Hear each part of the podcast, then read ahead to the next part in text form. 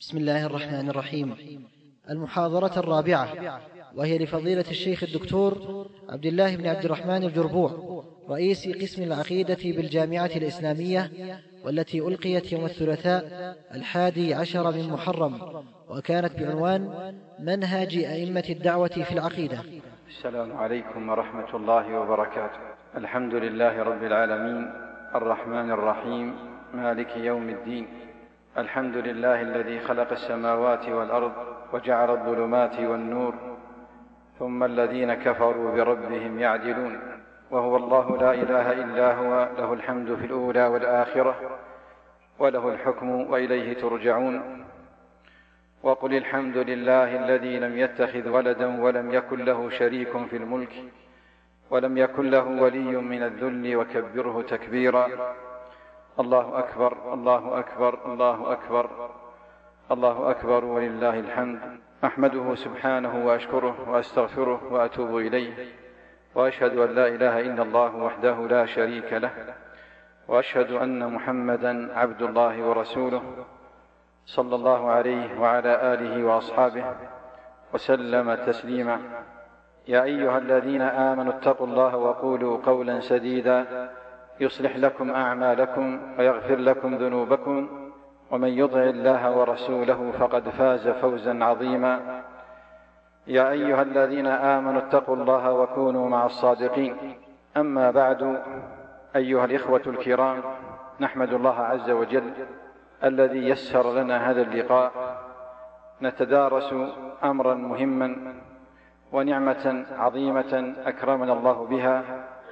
ونسأل الله عز وجل أن يجعلنا من أهلها في هذا الجامع المبارك الذي يحمل اسم جامع إمام الدعوة الشيخ المجدد الإمام محمد بن عبد الوهاب رحمه الله.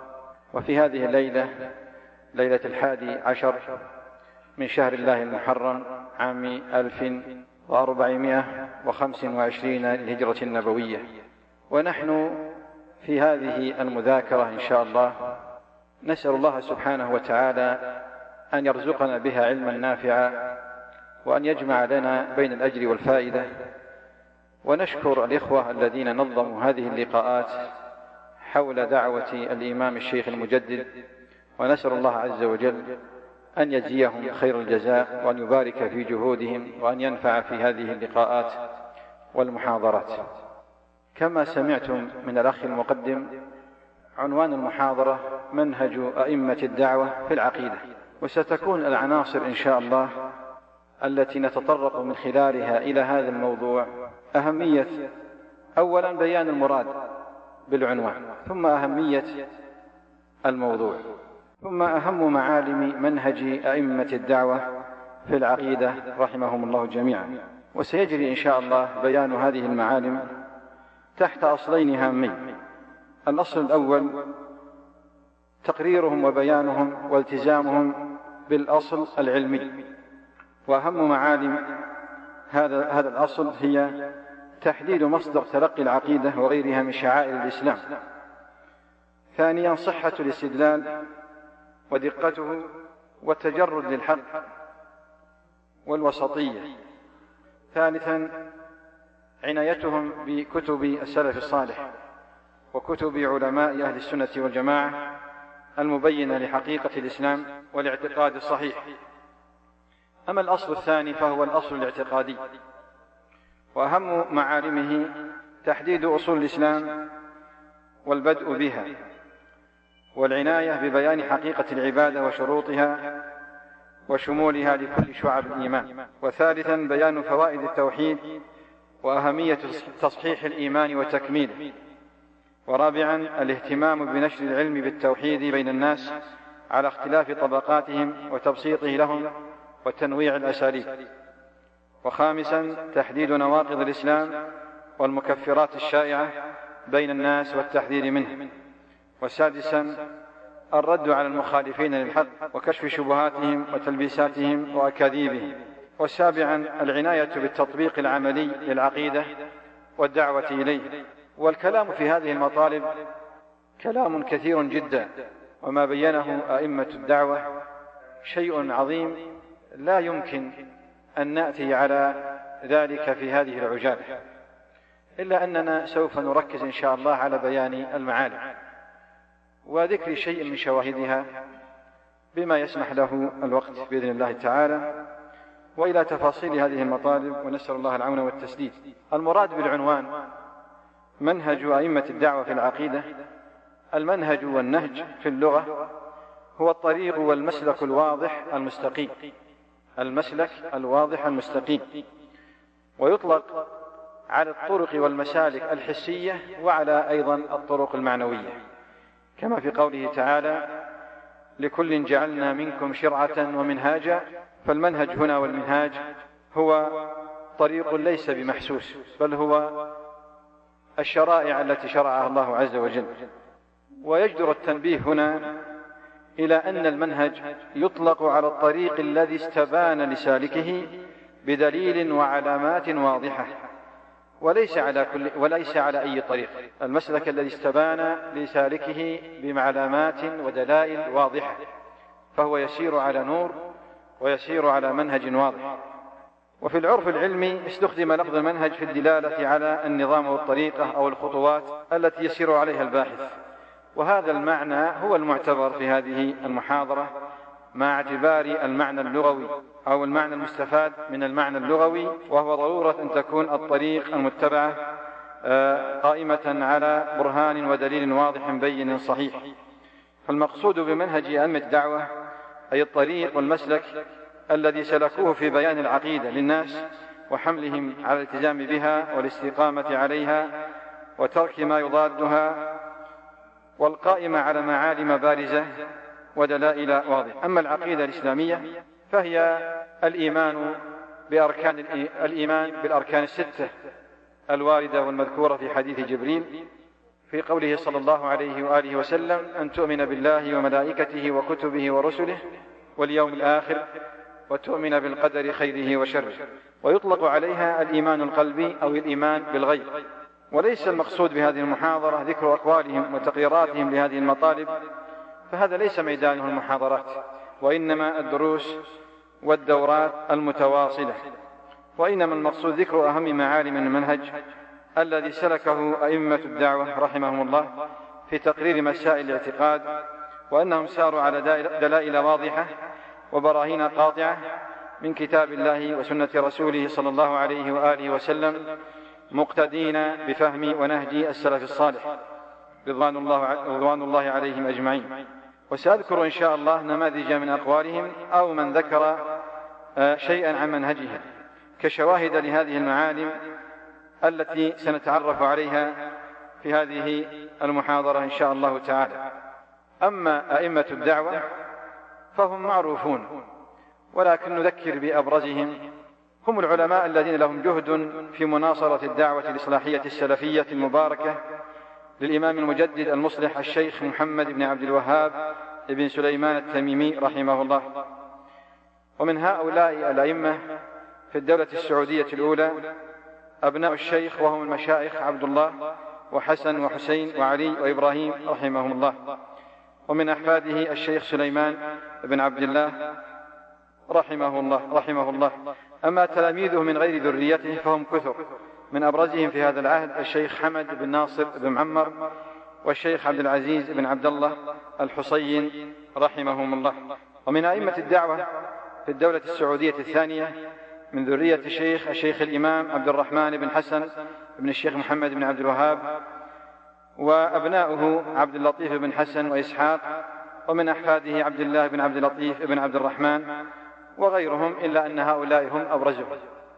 ومن غير ذرية الإمام الشيخ عبد الله بن عبد الرحمن بابطين والشيخ حمد بن, بن علي بن عتيق والشيخ أحمد بن علي بن مشرف رحمه, رحم الله الجميع. ومن أئمة الدعوة في الدولة السعودية الثالثة المعاصرة هذه الدولة تميزت بعلماء كثر. هذه الدولة التي أسسها الملك عبد العزيز رحمه الله تميزت بأئمة كثر. ولكن نذكر بأبرز هؤلاء العلماء الشيخ عبد الله بن عبد اللطيف بن عبد الرحمن بن حسن آل الشيخ والشيخ محمد بن إبراهيم بن عبد اللطيف والشيخ سليمان بن سحمان والشيخ سعد بن حمد بن عتيق والشيخ عبد الله بن حميد والشيخ عبد العزيز بن باز والشيخ عبد الرحمن السعدي والشيخ محمد بن صالح العثيمين وأيضا من أولئك الشيخ عبد الله بن محمد القرعاوي وتلميذه حافظ الحكمي ومنهم الشيخ عبد العزيز السلمان والشيخ محمود التويجري وهم الحقيقة يصعب تعدادهم وأنتم تعرفون وتعاصرون كثيرا منهم وتلاميذهم يعني الذين نفع الله بعلمهم ولهم قيادات بارزة. وجهود طيبة في المجتمع كثيرون جدا كما أيضا حكام الدولة السعودية وملوكها وأبناؤهم من الأمراء هم أيضا من أئمة الدعوة من الإمامة السلطانية لأنهم بجهودهم وسلطانهم وأموالهم بفضل الله عز وجل ثم بهذه الجهود وبسلطانهم انتشرت الدعوة ومكن الله لها بالأرض ونصروا الدعوة نصرا عظيما. ومنهم من جمع بين الإمامة الدينية والإمامة السلطانية فجمعوا بين الحسنيين. وقد بارك الله تعالى من فضله ورحمته بتلك الجهود المباركة لأئمة الدعوة آه، وعلمائها وحكامها فانقشعت عن كثير من الناس ظلمة الجهل والشرك والضلال والبدع والانحرافات. واستبانت لهم سنن الهدى ومعالم الإسلام الذي دعا إليه النبي صلى الله عليه وآله وسلم وورد بيانه في القرآن الكريم والسنة المطهرة وكان عليه السلف الصالح. فصدق على هذه الجهود من علماء الدعوة وسلاطينها وصف التجديد الذي أخبر به النبي صلى الله عليه وآله وسلم بقوله إن الله يبعث لهذه الأمة على رأس كل مئة سنة من يجدد لها دينها. وقال الشيخ عبد العزيز بن باز رحمه الله وكان من جملة هؤلاء الأئمة المهتدين والدعاة المصلحين الإمام العلامة والحبر الفهامة مجدد من درس من معالم الإسلام في القرن الثاني عشر والداعي إلى سنة خير البشر الشيخ محمد بن عبد الوهاب بن سليمان بن علي التميمي الحنبلي طيب الله ثراه. وأكرم في الجنة مثواه كما يصدق على أئمة الدعوة ذلك الوصف الذي ذكره الإمام أحمد رحمه الله وغيره من السلف في وصف دعاة الهدى حيث قال الحمد لله الذي امتن على العباد بأن جعل في كل زمان فترة من الرسل بقايا من أهل العلم يدعون من ضل إلى الهدى ويبصرون ويصبرون منهم على الأذى ويحيون بكتاب الله الموتى ويبصرون بنور الله أهل العمى فكم من قتيل لإبليس قد أحيوه وكم من ضال تائه قد هدوه. بذلوا دماءهم وأموالهم دون هلكة العباد فما أحسن أثرهم على الناس وأقبح أثر الناس عليهم. ينفون عن كتاب الله تحريف الغالين وانتحال المبطلين وتأويل الجاهلين. والمطلب الثاني في الإشارة إلى أهمية الموضوع. إن الحديث على دعوة الشيخ محمد بن عبد الوهاب وأئمة الدعوة هي من باب التحدث بنعمة الله عز وجل. وذلك أن الله أنعم على أهل هذه البلاد خاصة والمسلمين عامة بنعم عظيمة ببركة هذه الدعوة. قال تعالى وأما بنعمة ربك فحدث. وقال واذكروا نعمة الله عليكم إذ كنتم أعداء فألف بين قلوبكم فأصبحتم بنعمته إخوانا. فنحن إن شاء الله في هذه المذاكرة نثني على الله عز وجل ونعظمه ونكبره ونثني عليه بهذه النعمة التي امتن الله بها على أهل هذه البلاد وعلى المسلمين عامة. ومما يبين أهميتها أنها الدعوة المعاصرة التي كتب الله لها النجاح وهيأ لها حكاما ودولة قوية نصرتها وأيدتها وتحقق لأهلها والبلاد التي استجابت لها ما وعد الله به أولياءه من العاقبة الحميدة والجزاء الحسن وعامل سبحانه أنصار الدعوة بسنته التي يجريها على عباده الصادقين حيث يبتليهم ثم يصطفيهم يصطفيهم لإقامة دينه وإخلاص العبادة له ويجددون للأمة دينها ويبذلون دماءهم وأموالهم دون هلكة العباد. وتحقق لهم ما وعد الله به الصادقين بقوله وعد الله الذين آمنوا منكم وعملوا الصالحات ليستخلفنهم في الأرض كما استخلف الذين من قبلهم وليمكنن لهم دينهم الذي ارتضى لهم وليبدلنهم من بعد خوفهم أمنا. يعبدونني لا يشركون بي شيئا. ومن كفر بعد ذلك فأولئك هم الفاسقون.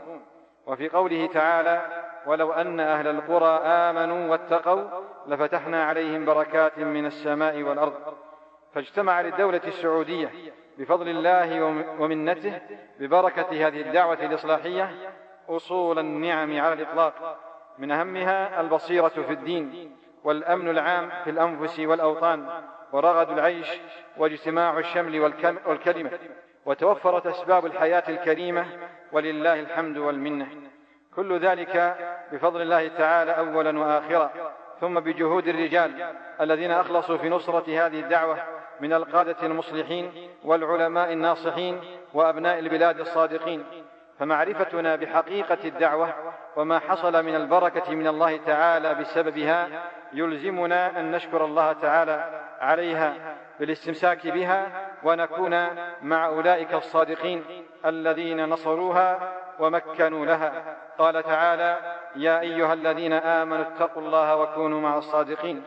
والإخلال بذلك بالإعراض عن هذه الدعوة المباركة التي هي سبب عزنا والخير الذي نحن فيه تغيير لما في النفوس عاقبته وخيمة حيث يكون ما فيه الناس من الهداية والأمن والرخاء والاجتماع مهدد بالزوال وحصول أضدادها وأن تنفذ فيهم سنة الله الجارية التي بينها الله بقوله إن الله لا يغير ما بقوم حتى يغيروا ما بأنفسهم. ومما يبين أهمية الموضوع حاجة المسلمين عامة وطلاب العلم خاصة للتعرف على معالم هذه التجربة الناجحة ليستفيدوا منها في دعوتهم وعملهم في إصلاح أنفسهم ومجتمعاتهم وتأسيس دعوتهم على الأسس الهامة التي تستجلب بها ولاية الله والتي بينها أئمة الدعوة أتم البيان وطبقوها في دعوتهم وفي واقع الناس وتبينت شواهد صحتها من النصوص الشرعية ومن تحقق موعود الله لأهلها.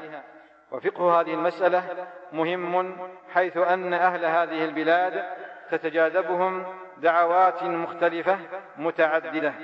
منها ما ينطلق من جماعات إسلامية معروفة ومنها ما هو مجهول المصدر مشبوه الغاية ومنها ما ينطلق من الفرق الضالة المنتسبة للإسلام ومنها ما يستند إلى الأمم الكافرة وفلسفاتها المتخبطة ويروج له المنافقون المفسدون.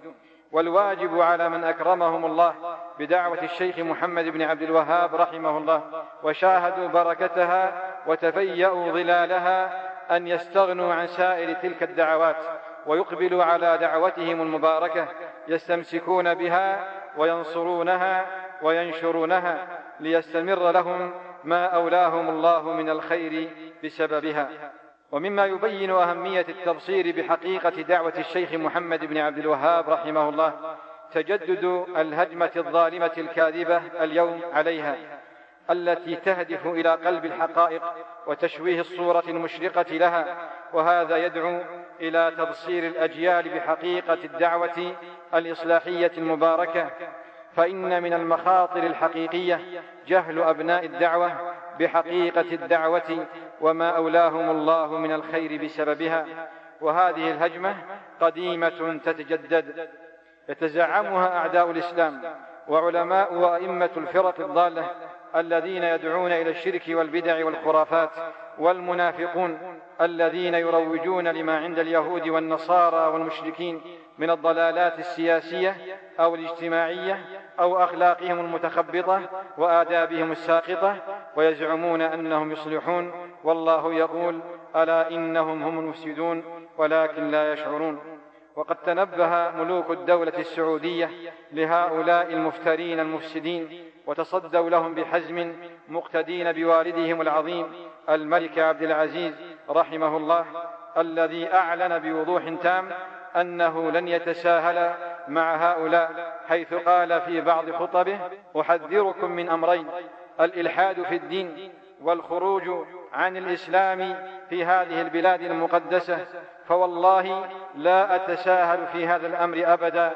ومن رأيت منه زيغا عن العقيدة الإسلامية فليس له من الجزاء إلا أشده ومن, ومن العقوبة إلا أعظمها والأمر الثاني السفهاء الذين يسول لهم الشيطان بعض الأمور المخلة بأمن البلاد وراحتها. انتهى كلامه رحمه الله. ولا يخفى ما لهذا الحزم في مقاومة المفسدين من الأثر العظيم.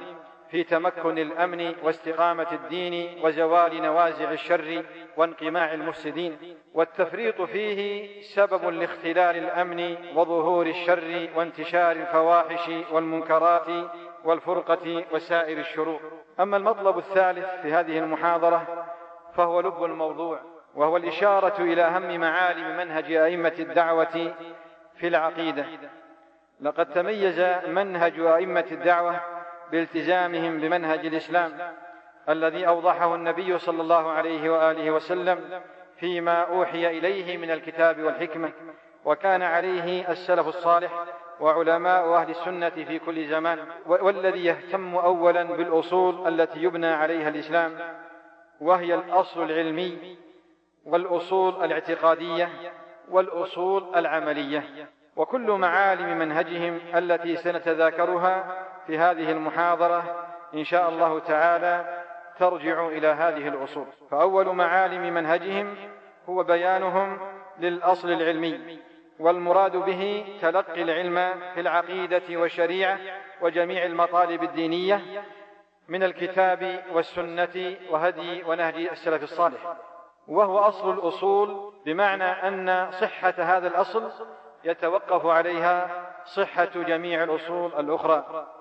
ويرى الشيخ محمد بن عبد الوهاب رحمه الله وغيرهم وغيره من أئمة الدعوة رحمهم الله أن اضطرار العباد إلى هذا الأصل فوق كل ضرورة وأنه هو طريق العلم وقاعدته فلا سبيل إلى الفلاح ومعرفة الهدى من الضلال والطيب من الخبيث إلا من جهة النبي صلى الله عليه وآله وسلم وتعلم ما جاء به من الكتاب والسنة.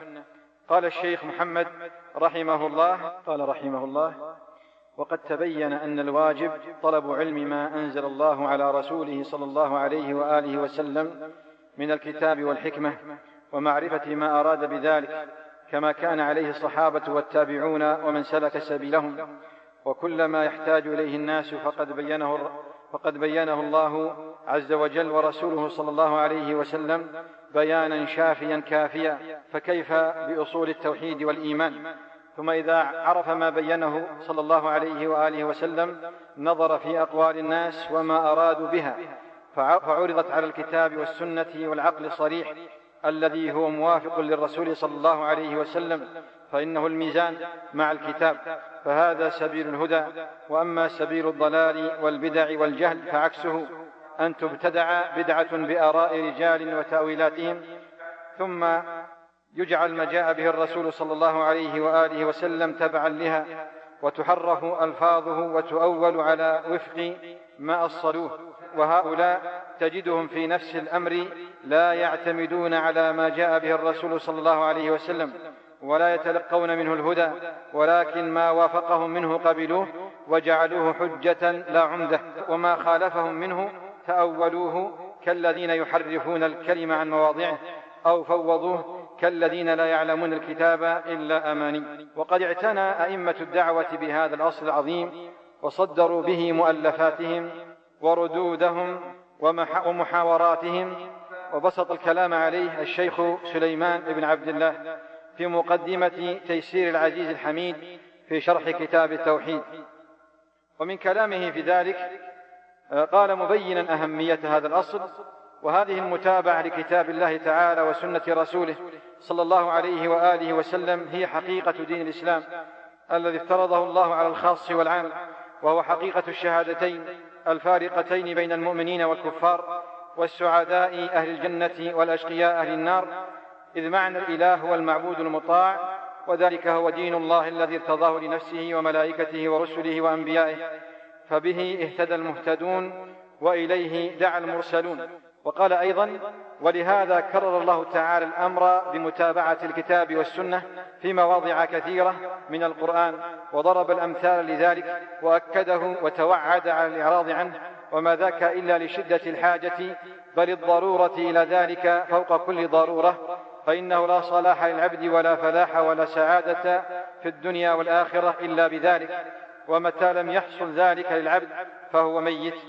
وبين أن أصل الضلال هو الإعراض عن ذلك بقوله والأصل في ذلك هو الإعراض عن الهدى والنور الذي أنزله الله تعالى على رسوله محمد صلى الله عليه وآله وسلم من الكتاب والحكمة والاستغناء عن ذلك بمتابعة الآباء والأهواء والعادات المخالفة لذلك. وأئمة الدعوة في تقريرهم لهذا الأصل يقتدون بالسلف الصالح الذين اعتنوا به أيام أيما عناية فهو الفارق بين أهل السنة والجماعة وغيرهم من فرق الضلال ولا يكون العالم من العلماء الربانيين أهل السنة والجماعة المقتدين إثر السلف الصالح لا يكون كذلك إذا خالف هذا الأصل. وأصدق على شاهد ما فعله الإمام محمد بن إسماعيل البخاري رحمه الله في كتابه الجامع الصغير فإن له في ترتيب الصحيح وفي آه، تراجم وفي توبيبه وتراجم كل باب وكتاب له في ذلك آه، حكمة ونكات بديعة. فتجده أولا بدأ الكتاب بدأ الجامع الصحيح بكتاب بدء الوحي. ثم أعقبه بكتاب الإيمان وختمه بكتاب الاعتصام بكتاب السنة ثم كتاب التوحيد. وفي هذا نكتتان وفائدتان عظيمتان فهو عندما بدأ ببدء الوحي ليبين أن الدين كله والإيمان كله إنما يؤخذ من الوحي إنما يؤخذ من الوحي.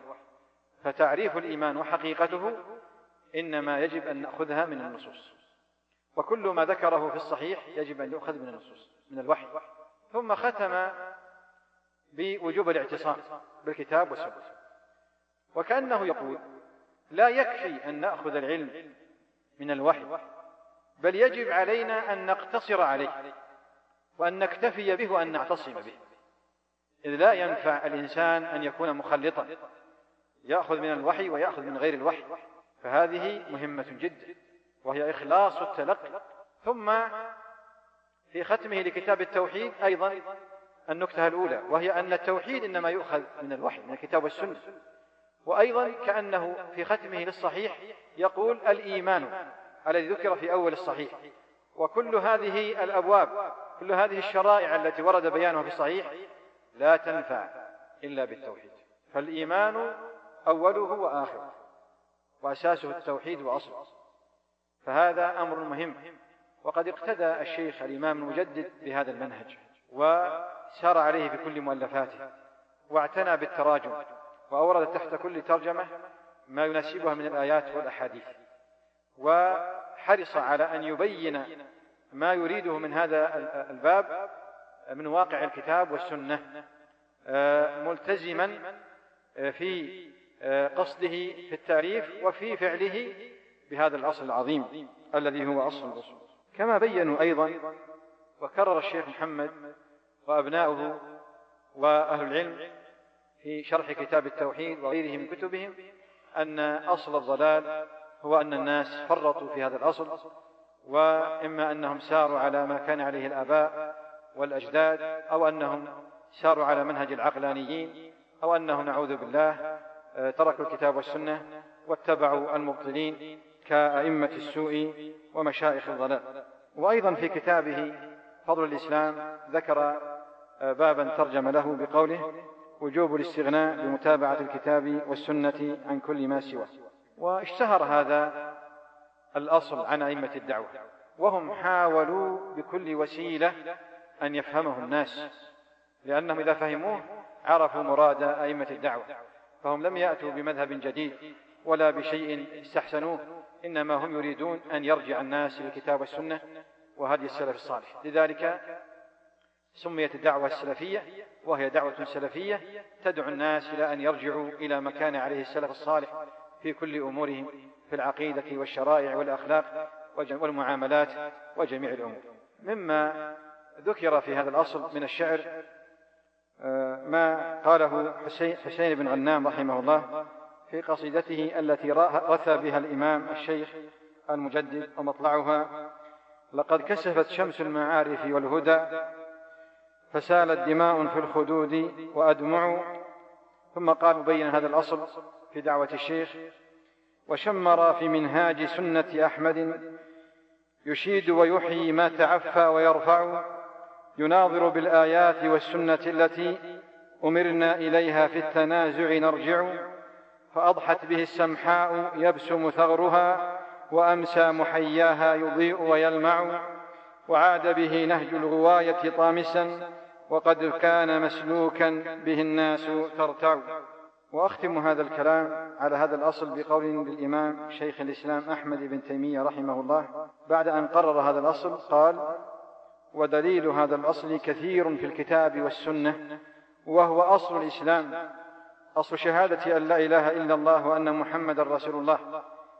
وهو متفق عليه بين الذين أوتوا العلم والإيمان قولا واعتقادا.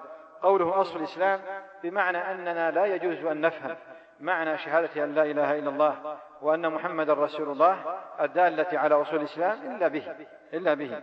فمن ضل في هذا الأصل ضل في الأصول وضل في دينه. نسأل الله السلامة والعافية. ومن معالم منهجهم مما يتصل بالأصل الذي قدمنا وهو الأصل العلمي وكما رأيتم هو المدخل لعلم العقيدة. فإذا بينوه ووضحوه وأتقنوه آه، سلم له ما بعده. من ذلك صحة الاستدلال. صحة الاستدلال. وصحة الاستدلال مستفادة من اعتمادهم على الكتاب والسنة وفهم السلف الصالح. فمن سار على هذا المنهج فهو قد سلك الصراط المستقيم وهو آمن من الزيغ بإذن الله ودقة الاستدلال. وهذا شيء تميز به أئمة الدعوة عن كثير من العلماء. تميزوا بأمرين هامين. الأول اعتمادهم على الأصول وكثير من العلماء الذين جاءوا بعد السلف الصالح لا يعتنون بالأصول كثيرا. تجد بعضهم متبحر في العلم في العربية والفقه وربما التفسير لكنه لا يعتني بالتوحيد والعقائد. وصف التلقي تجده أحيانا مخلطا. وأيضا اعتنوا بدقة الاستدلال. وأيضا دقة الاستدلال استفادوه من رجوعهم وارتكازهم في تعلمهم على كتب أئمة السلف وكتب العلماء المحققين من أهل السنة. لذلك استفادوا منهم. ومن أهم ما ميز آه، منهجهم في ذلك التمييز بين المسائل. التمييز بين المسائل وتطبيق القواعد الكلية والأصول العامة على آه، أفرادها ومعرفة الفرد الذي يدخل في الأصل والذي لا يدخل. وكثير من الاشتباه يكون في هذا عدم تمييز وتحرير المسائل وهم تميزوا بذلك. ومن ذلك أيضا معرفتهم للحال الواقعية والحال التي قيلت فيها النصوص الشرعية أو كلام أهل العلم السابقين. مما يعينهم على الفهم وإذا فهموا استدلوا استدلالا آه، صحيحا فالدقة في الاستدلال آه، يعني ملحوظ وهو من علامات ومن عوامل نجاح هذه الدعوة. وهذا يدل على ما بذلوه من الجهد العظيم في تفهم كلام أهل العلم وجمع متفرقه والرجوع إلى المصادر والكتب التي آه، في ذلك الوقت كانت شاقة جدا لأنها كانت تنسخ وكانت في أماكن متفرقة فبذلوا جهودا عظيمة في ذلك. ومن ذلك الصدق والتجرد للحق فالذي يقرأ لكتبهم وينظر في محاوراتهم وينظر فيما حصل من الخير العظيم وأن الله صدقهم ما وعد به الصادقين عاملهم بذلك لا يشك في أنهم صادقين في أنهم صادقون ناصحون لله سبحانه. وناصحون لعباده وأنهم عندهم من الغيرة والشفقة على الأمة ما لم يسبق له نظير إلا عند السلف الصالح وعند الأئمة الذين بارك الله في جهودهم ورفع من ذكرهم على مر التاريخ. هذا شيء ملحوظ جدا نصحهم للعباد وشفقتهم وشفقتهم عليهم وحرصهم على معرفة الحق وبيان الحق والرجوع إلى الحق. هذا واضح في تقريراتهم ومراجعاتهم وكتبهم ومؤلفاتهم. ومن أهم ما ميز منهج أئمة الدعوة في تقرير العقيدة وغيره وخاصة في المطالب العقدية الوسطية وسطيتهم. وهذه الوسطية لا تحتاج من أهل العلم أن يتقصدوها وأن يتحروها. فهي ناتجة عن أصلهم الأول عن الأصل الأول الذي بيناه وهو الأصل العلمي. فهم ما داموا سائرين على الكتاب وعلى السنة الصحيحة مقتدين بسلف الأمة وفهمهم فسيكونون على وسطا تلقائيا دون تقصد لأن الله سبحانه وتعالى أحكم آياته وهو الذي بين معالم دينه وهو الذي رسم لعباده المنهج الوسط وقال سبحانه وتعالى وكذلك جعلناكم أمة وسطا لتكونوا شهداء على الناس فوسطيتهم واعتدالهم وتعقلهم وحكمتهم انعكست على أهل هذه البلاد حكومة وشعبا. فإنه بشهادة آه، الذين درسوا حال أهل هذه البلاد آه، وجدوا عندهم تعقل في الأمور وعدم عجلة وروية وسياسات الدولة السعودية المعاصرة وقبلها تشهد بهذا المنهج الوسط المتزن الذي جنب هذه البلاد كثيرا من المخاطر. ألا تعلمون أن هذه البلاد أسست واستقرت والعالم تعصف به الحرب العالمية الأولى ثم الحرب العالمية الثانية ثم الهجمة الشيوعية الروسية التي آه، هجمت على البلاد الإسلامية وغيرها. ومرت آه، ظروف صعبة عاصرناها وهذه البلاد تخرج والحمد لله بأحسن حال. هذا لأن حكومة هذه البلاد وملوكها آه، حفظهم الله يسمون الشيوخ لأنهم كانوا يشاورون المشايخ ويرجعون إليهم ومعرفتهم بحقيقة الدعوة ومعرفة الشعب أكسبهم هذا التوازن والتوازن والوسطية وعدم التطرف. وما نشاهده اليوم أكبر دليل على وسطية أئمة الدعوة وعلى أئمة وعلى وسطية أهل هذه البلاد. فإنك تجد الناس الآن بين داع إلى التحلل والتفلت والانطلاق في الشهوات وعدم الالتزام بالدين. وهؤلاء يقودهم المنافقون والمفسدون. وهؤلاء على طرف خطير. ثم يقابلهم أناس متشددون متنطعون غالون في الدين. يكفرون المسلمين حكومات وشعوبا ويتشددون بزعمهم في الإصلاح ويجعلون لأنفسهم ما ليس لهم من إقامة الحدود والأمر ونعم والأمر والمعروف باليد. نعم. فهؤلاء على طرفي نقيض. وتجد أن كل هؤلاء استمدوا هذه الأفكار من خارج هذه البلاد ومن خارج أئمة الدعوة ومؤلفاتهم وفتاواهم ولا تجد إماما معروفا منتسبا إلى الأئمة إلى أئمة الدعوة أيد هؤلاء أو هؤلاء إلا آه، إلا القليل ممن ليس معروفا أنه من أئمة الدعوة البارزين وخطأه إخوانه العلماء وردوا عليه وبينوا النهج الصحيح في هذه الأمور. هذه الوسطية الكلام فيها طويل جدا. وقد ألقى معالي الوزير آه، صالح بن عبد العزيز محاضرة قيمة حول الوسطية. والوسطية هي شيء من أسس الإسلام وهي من أسس منهج أئمة الدعوة وليس شيئا وجد الآن أو بين الآن. ولكن الحاجة تدعو إلى بيانه لأن هناك من يدعو إلى وسطية مشبوهة يريد أن يتوسط بين الضالين يكون وسطا بين بين ضلالين. أما الوسطية الصحيحة فهي في هذه المعالم التي سمعتموها من المشايخ قبلنا وستسمعونها إن شاء الله بعد ذلك وبينها مع الوزير كما قلنا في هذه المحاضرة وهي يعني بارك الله فيها وطبعت في أكثر من مجلة ونشرت وستطبع إن شاء الله مستقلة وتوزع وفيها بيان واضح لمنهج أئمة الدعوة في الوسطية. من معالم منهج أئمة الدعوة عنايتهم بكتب السلف الصالح وهذا شيء بل هو نعمة أنعم الله به بها عليهم وعلى هذه البلاد وأهلها وعلى المسلمين عامة. وأنا عندما أقول أنها نعمة أعني الحقيقة ما أقول. فإنه مرت على الناس قرون في أفريقيا وفي الشرق وفي الشام وفي مصر. الكتاب السلفي والمقصود بالكتب السلفية كتب أهل الحديث الكتب الست وكتب السلف التي ألفوها لبيان الدين. وتفسير ابن كثير وابن جرير وغيرها من كتب العلم ما كانت تعرف في تلك البلاد.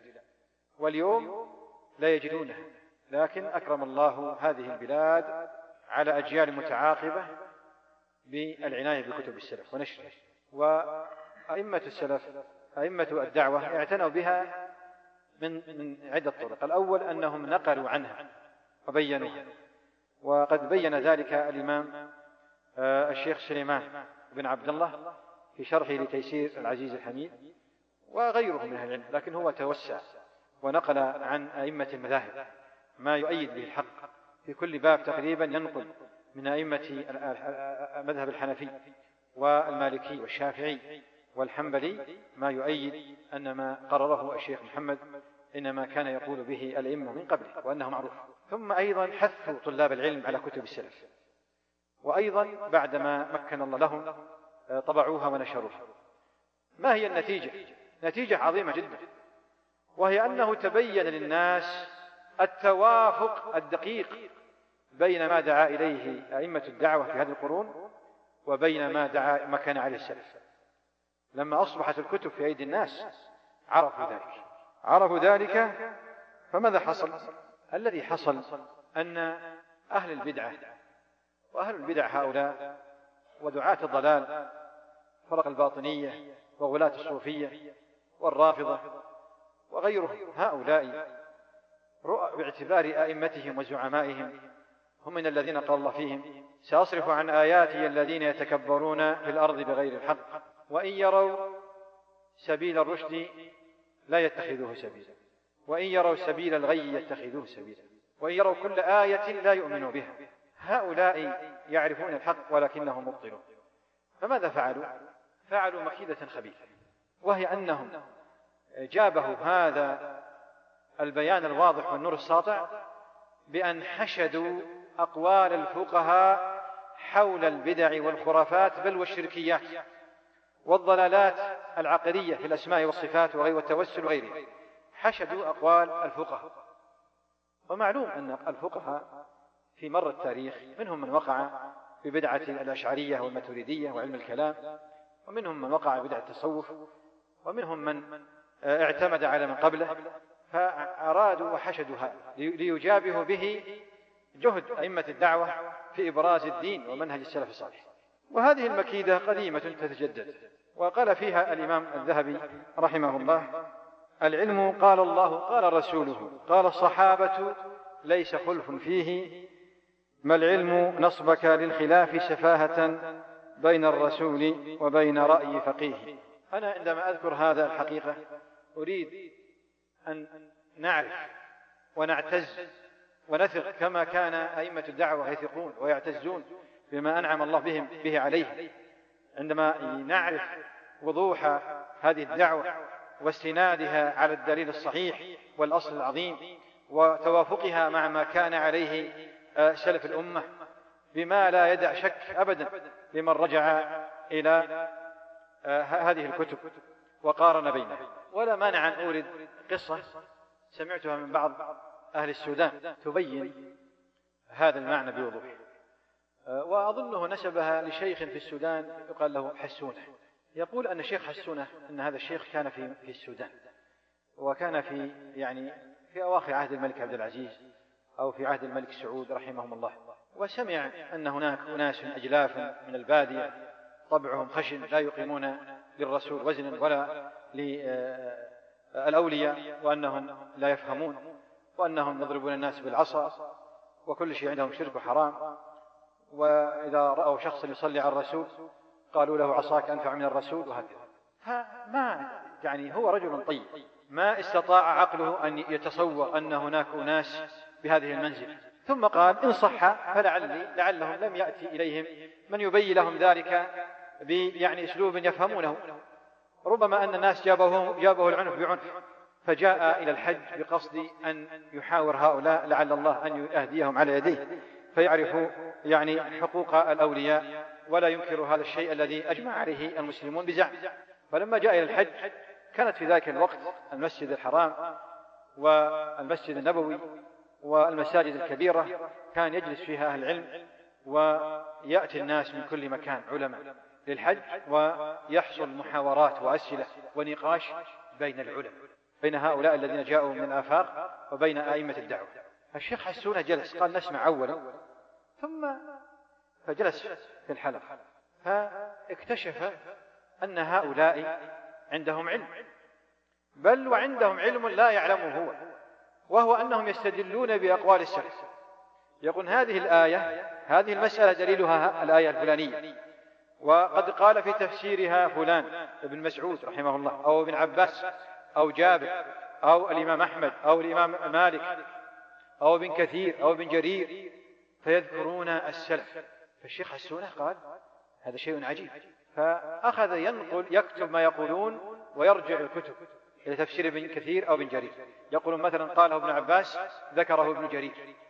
فوجد أن ما يقولونه صحيح فأكبره قال هؤلاء علا ويستدلون استدلالا نحن بحاجة إليه. كان من, من, من تعلم في الكتاب إلى أن أنهى العلم في بلاده لا يقرأ إلا في المدونات وفي كتب لا ربما لا يقرأ فيها الدليل إلا نادر.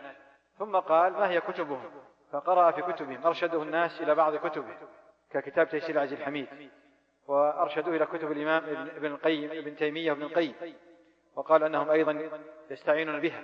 حصلت عنده بعض الإشكالات فاتصل ببعض الأئمة في مكة وتناقش ثم خلص إلى نتيجة وقال نحن الحقيقة بحاجة إلى أن نرجع إلى السودان وندعو إلى هذه الدعوة.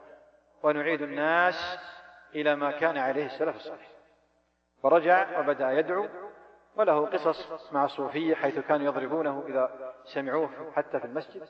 له قصص وهو رجل طريف وله أسلوب شيق ويعني هادي. نفع الله بدعوته. يقال أنه هو الذي أسس أو مع بعض الناس من مصر الذين يعني جاءوا من مصر أسسوا جماعة أنصار السنة في السودان.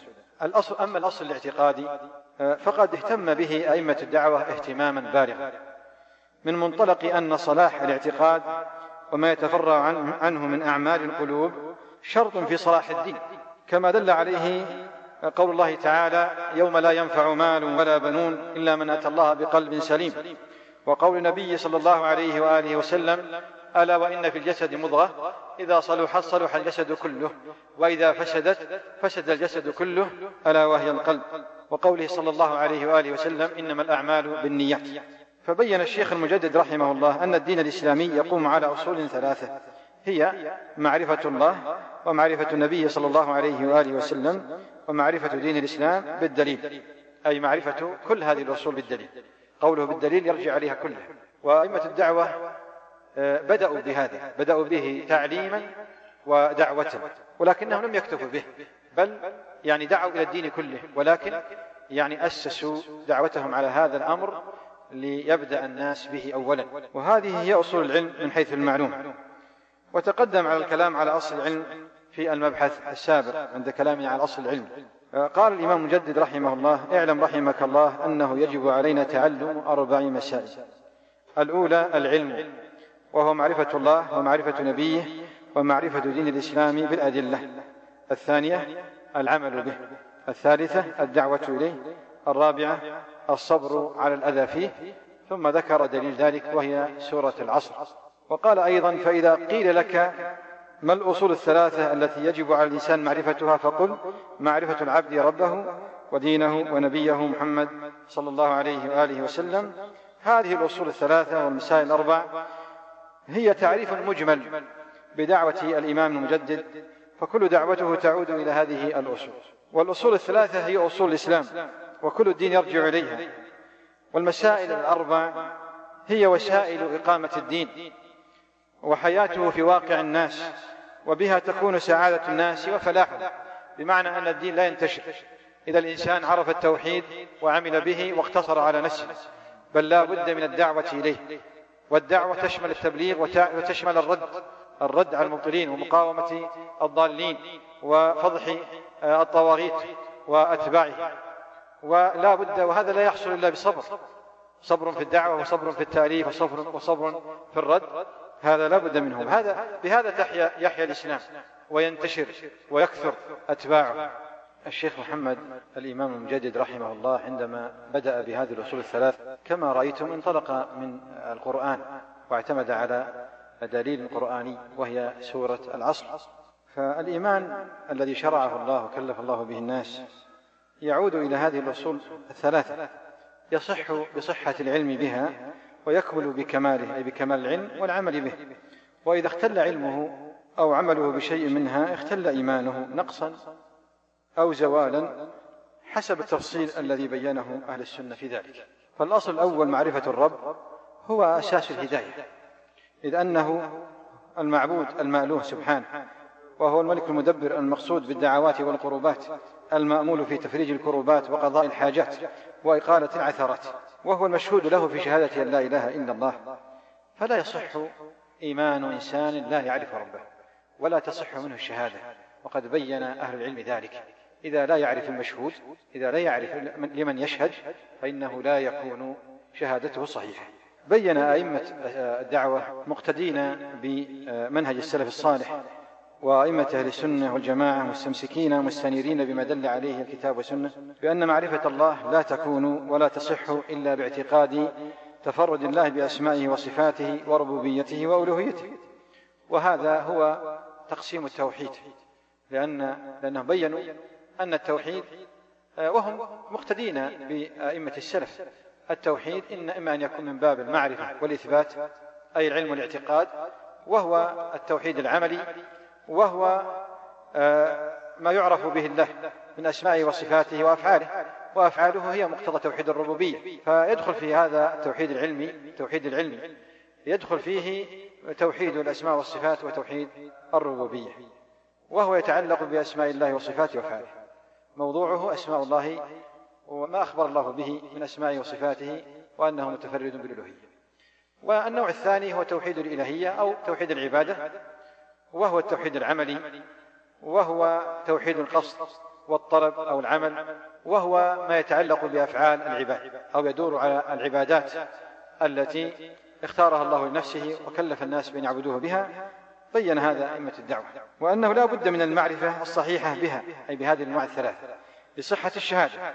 بل توحيد العبادة هو أصل دلت عليه الشهادة. ومعرفة الله أصل لا بد منه لمعرفة المشهود. لا تصح معرفة الله إلا بإثباتها جميعا واعتقاد تفرد الله بها وبين أئمة الدعوة أن توحيد الربوبية آه، أمر فطري وأن كفار العرب آه، كانوا مقرين به وأنه هو أصل الدليل في إلزامهم بصحة بصحة تفرد الله بالألوهية ووجوب إفراده بالعبادة. ولكن هم لم يهملوا توحيد الربوبية فإنهم كما في القرآن وكما عليه منهج السلف الصالح إذا وجد من عنده خلل فإنه يبين له يبين له وتقرأ عليه الأدلة المبينة تفرد الله بأفعاله وربوبيته. ولكنهم هم في المجتمع الذي بدأوا في الدعوة آه، كان شبيها بما كان عليه العرب وقت البعثة. ليس عندهم خلل كبير في توحيد الربوبية أو الأسماء والصفات وإن كان عندهم جهل لكن لم يكونوا يعتقدون أو يشركون مع الله غيره في ذلك. ومؤلفات أئمة الدعوة وتقريراتهم التي تبين هذا الأصل العظيم كثيرة مشهورة فكتاب التوحيد حق الله على العبيد ألفه الإمام المجدد رحمه الله لبيان هذا المطلب وهو التعريف بالله وبحقه على عباده. واعتنى أئمة الدعوة بهذا الكتاب المبارك بتدريسه وشرحه أو التعليق عليه وبيان مسائله وبينوا هذا الأصل أتم البيان. ومن أقوالهم في ذلك يعني من أقوالهم في بيان أهمية معرفة الله عز وجل لصحة الإيمان وأنه أصل الأصول يقول الشيخ آه نعم. فنزه نفسه عما وصفه به المخالفون من أهل التكييف والتمثيل وعما نفاه عنه النافون من أهل التحريف والتعطيل. فلا أنفي عنه ما وصف به نفسه ولا أحرف الكلمة عن مواضعه ولا ألحد في أسمائه وآياته ولا أكيف ولا أمثل صفات تعالى بصفات خلقه. لأنه تعالى أعلم بنفسه وبغيره وأصدق قيلا وأحسن حديثا. لا سمي له ولا كفء له ولا ند له ولا يقاس بخلقه ليس كمثله شيء وهو السميع البصير. والله أحد وهو الصمد لم يلد ولم يولد ولم يكن له كفوا أحد. هذا من قول الإمام المجدد رحمه الله. وقال الشيخ عبد اللطيف بن عبد الرحمن بن حسن رحمهم الله جميعا وهو يبين أهم علامة للمجددين الذين يجددون للناس دينهم ومنهم الشيخ محمد بن عبد الوهاب رحمه الله. يقول ولهذا المجدد علامة يعرفها المتوسمون وينكرها المبطلون أوضحها وأجلاها وأصدقها وأولاها محبة الرعيل الأول من هذه الأمة. والعلم بما كانوا عليه من أصول الدين وقواعده المهمة التي أصلها الأصيل وأسها الأكبر الجليل معرفة الله بصفاته بصفات كماله ونعوت جلاله وأن يوصف بما وصف به نفسه ووصفه, ووصفه به رسوله من غير زيادة ولا تحريف ومن غير تكييف ولا تمثيل وأن يعبدوه وحده لا شريك له ويكفروا بما سواه من الأنداد والآلهة. هذا أصل دين الرسل كافة. وأول دعوتهم وآخرها ولب شعائرهم وحقيقة ملتهم وفي بسط هذه الجملة من العلم به وبشرعه ودينه وصرف الوجوه إليه ما لا يتسع له هذا الموضع وكل الدين يدور على هذا الأصل ويتفرع عنه. يقول الشيخ إسحاق بن عبد الرحمن بن حسن له كتاب في بيان عقيدة الشيخ ودعوته. يقول وقد عرف واشتهر واستفاض من تقارير الشيخ ومراسلاته ومصنفاته المسموعة والمقروءة عليه وما ثبت بخطه وعرف واشتهر من أمره ودعوته وما عليه الفضلاء والنبلاء من أصحابه وتلامذته أنه على ما كان عليه السلف الصالح وأئمة الدين أهل الفقه والفتوى في باب معرفة الله وإثبات صفات كماله. ونعوت جلاله التي نطق بها الكتاب العزيز وصحت بها الأخبار النبوية وتلقاها أصحاب رسول الله صلى الله عليه وآله وسلم بالقبول والتسليم يثبتونها ويؤمنون بها ويمرونها كما جاءت من غير تحريف ولا تعطيل ومن غير تكييف ولا تمثيل. أما الأصل الثاني وهو معرفة دين الإسلام فبين أئمة الدعوة رحمهم الله أن له ثلاث مراتب. مرتبة الإسلام والإيمان والإحسان كما في حديث جبريل عليه السلام. ومرادهم بالإسلام أي أصله الذي يشترك فيه جميع المسلمون وهو إقرارهم بالشهادتين وإظهارهم شعائر الإسلام. وقد اعتنى, وقد اعتنى أئمة الدعوة بأصل الإيمان الذي يدخل به في الإسلام والذي يرتكز على الشهادتين نطقا وعلما واعتقادا وانقيادا لأنه بصحته يصح الإسلام ويقبل منه العمل وبفساده ينتقض إسلامه. قال الشيخ إسحاق بن عبد الرحمن وهو يبين حقيقة دعوة الشيخ المجدد. المجدد وكذلك من ناصر دعوته من الأئمة. قال رحمه الله يعني يقول أن الشيخ محمد رحمه الله قال يوضح ذلك أن أصل الإسلام وقاعدته شهادة أن لا إله إلا الله وهي أصل الإيمان بالله وحده. وهي أفضل شعب الإيمان وهذا الأصل لا بد فيه من العلم والعمل والإقرار بإجماع المسلمين. ومدلوله وجوب عبادة الله وحده لا شريك له والبراءة من عبادة ما سواه كائنا من كان. وهذا هو الحكمة التي خلقت لها الجن والإنس وأرسلت لها الرسل وأنزلت بها الكتب. وهي تضمن كمال الذل والحب وتتضمن كمال الطاعة والتعظيم وهذا هو دين الإسلام الذي لا يقبل الله دينا سواه لا من الأولين ولا من الآخرين. وبينوا لذلك أن شهادة أن لا إله إلا الله تتضمن أصلين هما أصل الإسلام وهما الكفر بالطاغوت ودل عليه النفي المستفاد من أسلوب لا النافية للجنس والإيمان بأن الله وحده هو الإله الحق وهو ما يعرف بتوحيد الإلهية والعبادة ودل عليه الإثبات المستفاد من الاستثناء وهو أن يعبدوه ولا يشركوا به شيئا. وذكر الشيخ المجدد المجدد في كتاب التوحيد وغيره الآيات المبينة لمعنى لا إله إلا الله واشتمالها على هذين الأصلين العظيمين وبين أيضا شروط لا إله إلا الله والآيات المبينة لحقيقة كل أصل وزاد أئمة الدعوة في مؤلفاتهم هذا الأمر إيضاحا وبيانا وألفوا رسائل مستقلة لذلك. لمعنى نعم وجهودهم في ذلك وبيانهم لمعنى العبادة وحقيقتها وشروطها وأنواعها وشمولها لشعب الإيمان كثيرة مشهورة. كما بينوا أن أركان الإيمان المذكورة في حديث جبريل آه، هي أصل الإيمان وهي آه، نعم هي أصل الإيمان. والقلبي آه، وهي وشرط شرط في صحته.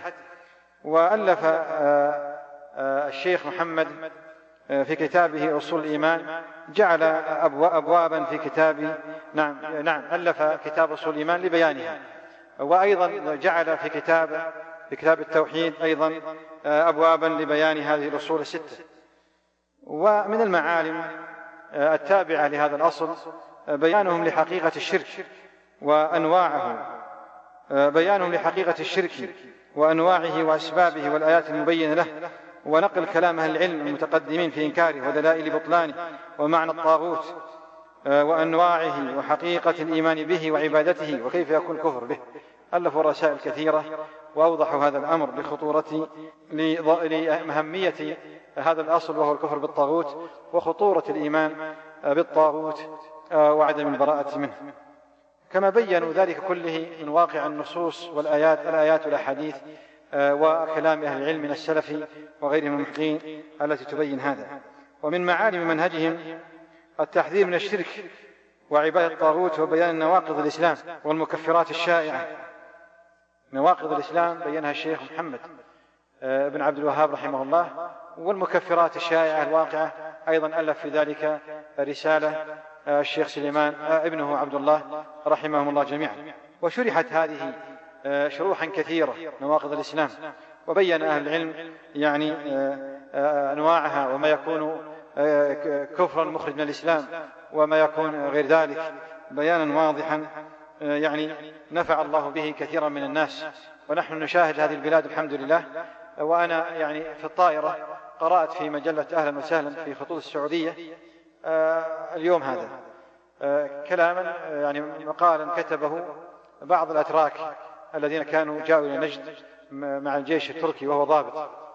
يقول من من ملاحظاته في نجد على أهل نجد أنه ذكر قال وتجد فرقا كبيرا بين أهل نجد مما عن تلك القبائل نفسها التي توجد خارج البلاد السعودية يعني في العراق أو في الشام أو في سوريا. وذكر أمثلة. قال منها أنك لا تجد في وجوههم وشم أو في أبدانهم ولا تجدهم يحلفون بغير الله ولا تجدهم يتكلمون بكلام بذيء. يقول أقسى كلمة سمعت من أحدهم أنه غضب على شخص وقال سلط الله عليك. قل هذه أقسى كلمة سمعتها فأثر أثر هذه الكتب مشاهد في الناس. لا يحلفون بغير الله ولا يعني تجد منهم ألفاظا شركية. هذا كله بفضل الله سبحانه وتعالى ثم انتشار هذه الكتب العظيمة. كما ألفوا أيضا في بيان مسائل الجاهلية ليحذرها الناس. فكل ذلك للتحذير من الطواغيت ومللهم والتشبيه والتشبه بهم في شيء من خصائصهم مما ينقص التوحيد أو يضعفه أو يبطله ومن معالم منهجهم الرد على المخالفين وكشف شبهاتهم وبيان كذب المبطلين وتلبيساتهم. وقد ألفوا في ذلك آه، نعم كتبا ورسائل وردود. آه، كما جرى بينهم وبعض المخالفين محاورات شفهية وكتابية. ومن أشهر الكتب في ذلك رسالة كشف الشبهات. ألفها الشيخ رحمه الله لتدريب الموحدين على رد شبهات المبطلين. نعم. هذه المسألة وهي المحاورات خاصة الشفهية والردود أيضا تبين لنا ما عند أئمة الدعوة من القوة الدينية والشجاعة والثقة بالله عز وجل واعتزازهم بما هم عليه. فخذ مثلا أن الشيخ محمد رحمه الله أرسل آه، الشيخ الحصين والشيخ ابن معمر أرسلهم ليجادلوا علماء الحجاز ويناقشونهم بين يدي يعني حاكم بين يدي الشريف في ذلك الوقت. وهم كثر وهم لهم دعايات ومع ذلك يذهب رجل واحد. والذين ذكروا هذه المناورات المحاورات ذكروا ما أمد الله به الشيخ الحصين وابن معمر من الدلائل وظهور الحجة واعتراف كثير من علماء الحجاز بأنهم ما قالوا إلا حقا. نحن نريد أن, أن, أن, أن نفهم وأن يفهم الناس وخاصة الشباب أن, أن هذه الدولة مؤيدة أو مقامة على أسس صحيحة وبراهين مستندة إلى كتاب الله وسنة نبيه صلى الله عليه وسلم تحرى فيها أئمة الدعوة والعلماء وإلى اليوم تحرى فيها موافقة الدليل وما كان عليه السلف. الصالح ومن معالم منهجهم الاهتمام بنشر العلم بالتوحيد بين الناس على اختلاف طبقاتهم وتبسيطه لهم بمختلف الأساليب. فمن ذلك كتاب كتابة الشيخ الإمام المجدد رحمه الله أصول العقيدة للعامة. على شكل سؤال وجواب وتحرير ألفاظ سهلة في معنى شهادة أن لا إله إلا الله. ومعنى الطاغوت وأنواعه وحقيقة العبادة وشروطها ونواقض الإسلام وغير ذلك ليسهل على الناس حفظها. كما اختصر الإمام سيرة ابن هشام وزاد المعاد وبعض الكتب الفقهية وغيرها لتقريبها للناس. ومن معالم منهجهم في تأسيس العقيدة في القلوب العناية بالتطبيق العملي للتوحيد وعبادة الله وحده لا شريك له والدعوة إليه. وتقدم أن الشيخ الإمام ذكر في المسائل الأربع الدعوة إليه والصبر على الأذى فيه. الحقيقة الدعوة آه، كغيرها من الدعوات بل حتى دعوات الرسل. يعني يأتيها مد وجزر وتقوى وتضعف. والسبب في قوتها أو ضعف أو ضعفها هو هذين الأمرين. الدعوة إليه والصبر على ذاته فإذا والشيخ محمد وأئمة الدعوة يعني يبينون آه، لكل مسلم أنه هو داعية للتوحيد. وتقدم أن كشف الشبهات يعني إنما يعني ألفه لذلك. كل مسلم داعي للتوحيد. ليس الدعوة للتوحيد مقتصرة على العلماء. وكلهم واجب عليهم تعلم التوحيد. فإذا قام الناس وهم يستدلون بقوله تعالى قل هذه سبيلي أدعو إلى الله على بصيرة أنا ومن اتبعني. وسبحان الله وما أنا من المشركين. والإمام ابن جرير رحمه الله وينقل عنه ذلك أئمة الدعوة يفسر أدعو إلى الله دائما في القرآن أدعو إلى توحيد الله أدعو إلى توحيد الله. شكل مضطرد.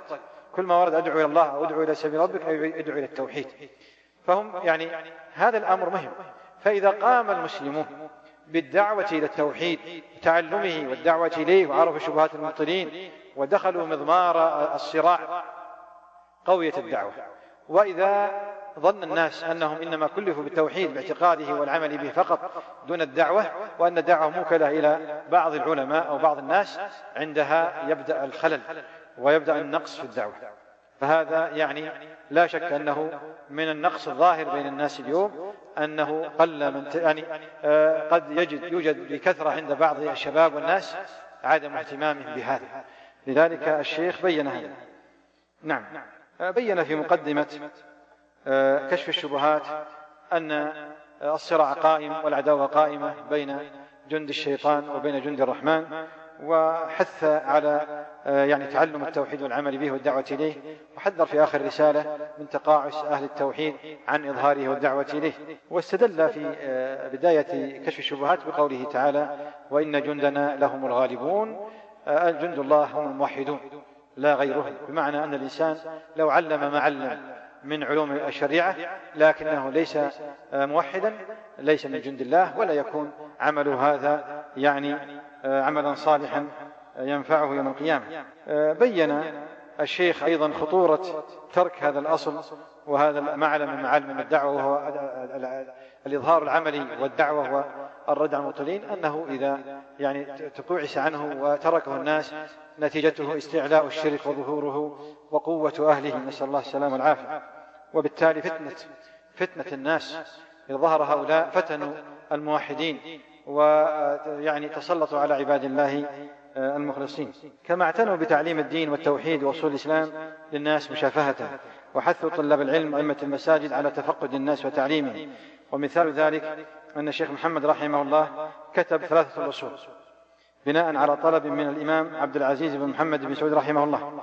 فأرسل الإمام فأرسلها الإمام. هذه آه، ثلاثة الأصول أرسلها الإمام إلى جميع النواحي وأمر الناس بتعلمها وبين لهم أن كل إنسان مخاطب بها آه، ذكرا كان وأنثى يجب عليه أن يتعلمها وحث أئمة المساجد وطلبة العلم أن يعلموها نعم أن يعلموها ويعملوا بها جميعا بدون استثناء. يعني قال الناس يجب أن تعملوا بها تتعلموها تعملوا بها دون استثناء لأحد.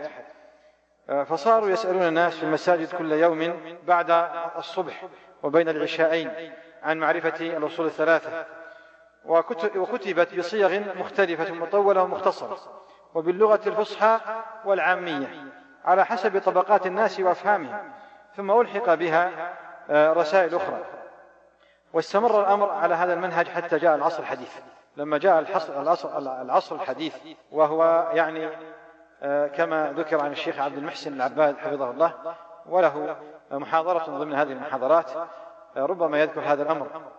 آه، وكتبه في بعض كتبه أنه يرى وهذا لا شك أن التقاء الإمام محمد بن إبراهيم بالملك عبد العزيز رحمهم الله مثل التقاء الإمام محمد بن عبد الوهاب بالإمام محمد بن سعود رحمهم الله. وإن كان للسابقين فضل السبق وبدء الجهد فللاحقين الذين هم الملك عبد العزيز وأبناؤه من بعده. الملوك الذين جاءوا من بعده هم كلهم يعني يشتركون في هذا الأمر مع ما بدأه الإمام محمد إبراهيم. هؤلاء لهم فضل انطلاقة الدعوة في أنحاء العالم. وانتشارها وفعلت تلك الجهود العملية تفعيلا عظيما. ففي بداية عهد الملك عبد العزيز أرسل بمشورة الإمام محمد إبراهيم طلاب العلم إلى جميع البوادي والهجر والقرى ليعلموا الناس معنى لا إله إلا الله ويعقدوا لهم الأنكحة ويقيموا لهم الصلاة ويعلموا لهم أمور الدين. ثم أسست المعاهد العلمية ثم أسست بعد ذلك كل الشريعة ثم جامعة الإمام. ثم أسست الجامعة الإسلامية بالمدينة. ثم عند ذلك تخرج منها القضاة وكتاب العدل ورجال الحسبة ومعلمي العلوم الإسلامية في المدارس ووضعت رسائل أئمة الدعوة وتعليم الأصول في الكتب المدرسية فانتشر العلم انتشارا عظيما. ثم أسست أيضا هيئة الإفتاء. ثم نعم الدعوة في الخارج والمستودع التابع لها. الذي ينشر كتب السلف يطبعها وينشرها إلى جميع أنحاء العالم.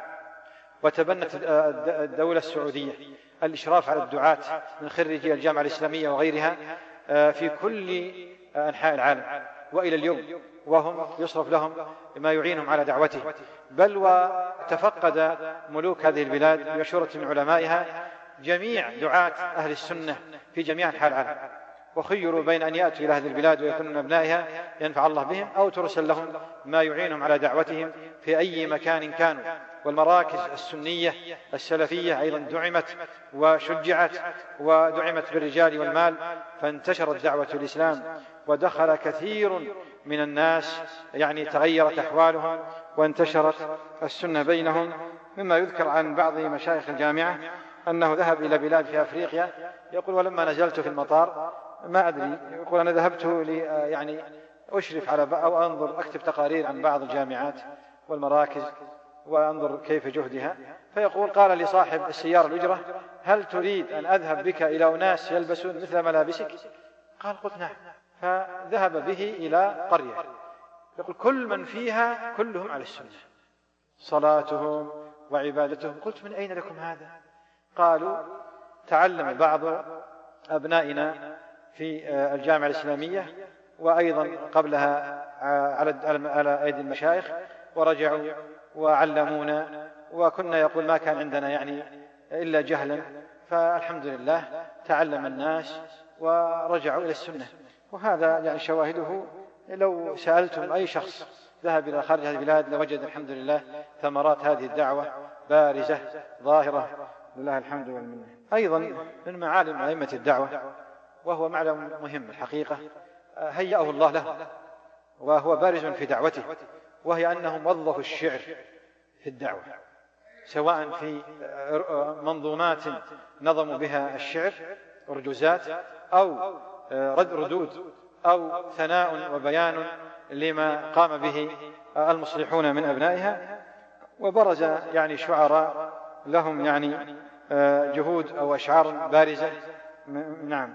منهم الشيخ أحمد بن مشرف وحسين بن غنام والشيخ سليمان بن سحمان والشيخ محمد بن عثيمين وكثير من علماء الدعوة لهم أشعار بين مقل ومستكثر وهي أشعار يعني مباركة وبعضها قوية جدا ترقى إلى يعني القصائد القوية كلها في نصرة يعني الدعوة وهذا أيضا شبيه شبيه بما هيأ الله لنبيه صلى الله عليه وسلم من شعراء فحول نصروا دعوته وردوا على المبطلين. كما قال حسان رحمه رضي الله عنه لنا في كل يوم من معد سباب أو قتال أو هجاء فنحكم بالقوافي منهجانا ونضرب حين تختلط الدماء. هذه بعض المعالم لمنهج أئمة الدعوة وجهودهم المباركة التي نتج عنها قوة أهل السنة وانقماع البدع والضلالات في مجتمعات كثيرة من, من أنحاء العالم. أختم هذه المحاضرة ببعض النقول عن بعض المشاهير من خارج هذه البلاد الذين شاهدوا وذكروا ما حصل ببركة الدعوة وجهود أئمتها من الخير والصلاح قال شكيب رسلان ولكن المقرر يعني عن دعوة الشيخ ولكن المقرر أنها حركة أنها حركة إنابة إلى العقيدة الحق وهدي السلف الصالح واقتفاء أثر رسول الله صلى الله عليه وآله وسلم والصحابة ونبذ الخرافات والبدع وحظر الاستغاثة بغير الله ومنع التمسح والتمسح بالقبور والتعبد عند مقامات الأولياء ولذلك يسمونها عقيدة السلف. وقال محمد كرد علي وهو من أهل الشام وأما وما, وما ابن عبد الوهاب إلا داعية هداهم من الضلال وساقهم إلى الدين السمح.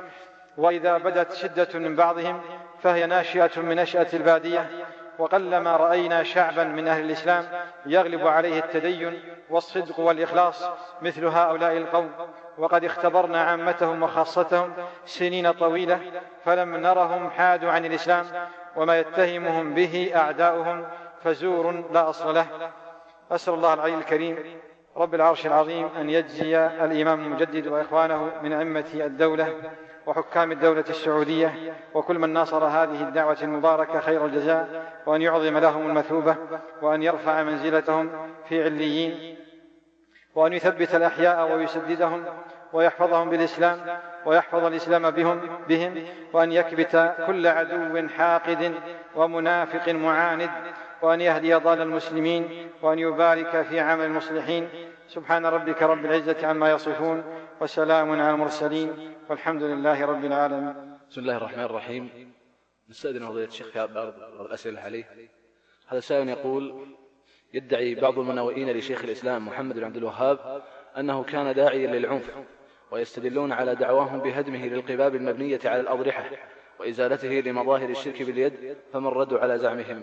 وجزاكم الله خيرا. بسم الله الرحمن الرحيم. الحمد لله رب العالمين. والصلاة والسلام على نبينا محمد وعلى آله وأصحابه أجمعين. أما بعد فأذكر كتمهيد لهذا السؤال أن أئمة الدعوة رحمهم الله كانوا ينتهجون نهج السلف الصالح وفي كل ما يفعلونه يعني آه، ينظرون في الدليل. أما الدعوة إلى العنف فأئمة الدعوة يدعون إلى الدين كله ومن الدين إقامة الجهاد على المناوئين المعتدين فإذا يعني الجهاد له شروطه وأركانه ومعروفه فقيامهم للجهاد فيما جاورهم وفيما تقتضيه الحال. هذا ليس بعنف هذا شيء مشروع. أما قوله أنهم أنكروا باليد فهذا الإنكار باليد موكول إلى الأئمة. فكل بلاد تخضع لهم تخضع للأمير سواء كان الأمير محمد بن سعود أو ابن عبد العزيز أو غيرهم من آه، آه، الأمراء أمراء المسلمين فيجب عليهم وجوبا أن يقيموا الحدود وأن يقيموا الأمر بالمعروف والنهي عن المنكر وأن يزيلوا مظاهر الشرك والمظاهر التي لا تتفق المنكرات عموما. وعندما يسر الله ودخلت هذه البلاد التي ذكرها تحت ولايتهم في وقت أظن الأمير عبد العزيز كان واجبا عليهم أن يزيلوا مظاهر الشرك وجوبا. وقبل ذلك ما كان لهم ما يجوز لهم بمعنى أنها لو لم تكن تحت طاعتهم وتحت ولايتهم تحت ولايتهم ما كان يجوز لهم. فالنبي صلى الله عليه وسلم بقي في مكة ثلاثة عشر سنة ولم يكسر صنما واحدا مع أنه بإمكانه أن يرسل أحد إلى الكعبة ليس عليه حراسة ويكسر النصب لأن ليست تحت ولايته وليس هو أمير فيها. ولكن بعد أن فتحت مكة لم تبقى لحظة واحدة تلك الأصنام. أول ما بدأ به النبي صلى الله عليه وسلم أنه كسرها. ومما يدل على أن أئمة الدعوة يلتزمون بنهج السلف. أنه لما سقطت الدولة السعودية الثانية ذهب بعض المشايخ عبد الله بن عبد اللطيف والشيخ سليمان بن سحمان إلى ابن رشيد وهو في حائل. ولم يذكر أنهم يعني أرادوا من أحد أن يثر ولا يغتاد وإلا يتآمر وإلا يتحزب. ما دام أن السلطان ليس بأيديهم فهم من ضمن أفراد الرعية. لم يغيروا شيئا مع أن المنكرات كثيرة في ذلك الوقت خاصة في الشمال في قبائل آه، الشمال لم يغيروا منكرا باليد لأن السلطان ليس بيديه فعلى كل حال عندما هدموا هذه القبور كان واجبا عليهم لأنها دخلت في ولايتهم وتحت سلطانهم. يقول كثر في هذا الزمان الخبط والغلط أو الخلط والغلط والغلط في مسألة العذر بالجهل. فما هو القول الفصل في هذه المسألة؟ وما رأيكم في من يتزعم هذا القول ويرى العذر, ويرى العذر بالجهل مطلقا؟ أما بالنسبة لهذه المسألة وهي العذر بالجهل فهي مسألة واضحة بينها الأئمة أئمة السلف قديما وحديثا وبينها الشيخ ابن القيم رحمه الله وبين ضوابطها وكذلك أئمة الدعوة بينوها. والناس كما قال السائل يعني عندهم خط قديم. آه، وهذا قال فيه الشيخ محمد بن إبراهيم رحمه الله أن الناس في هذه المسألة بين فريقين فريق لا يكفر أحدا بأعيانه أبدا. وأظنه قال إلا من نص القرآن على تكفيره كفرعون ما يكفرون أحدا أبدا بعينه يقول إلا من نص القرآن على تكفيره وأناس بالغوا في التكفير فإذا رأوا من إنسان أي شيء يعني يظنون أنه كفر حكموا عليه بكفره. أئمة الدعوة بينوا ما بينه أئمة السلف كما قال الشيخ محمد بن عبد الوهاب رحمه الله نحن لا نكفر إلا من كفره الله ورسوله ونحن متبعين لا مبتدعين.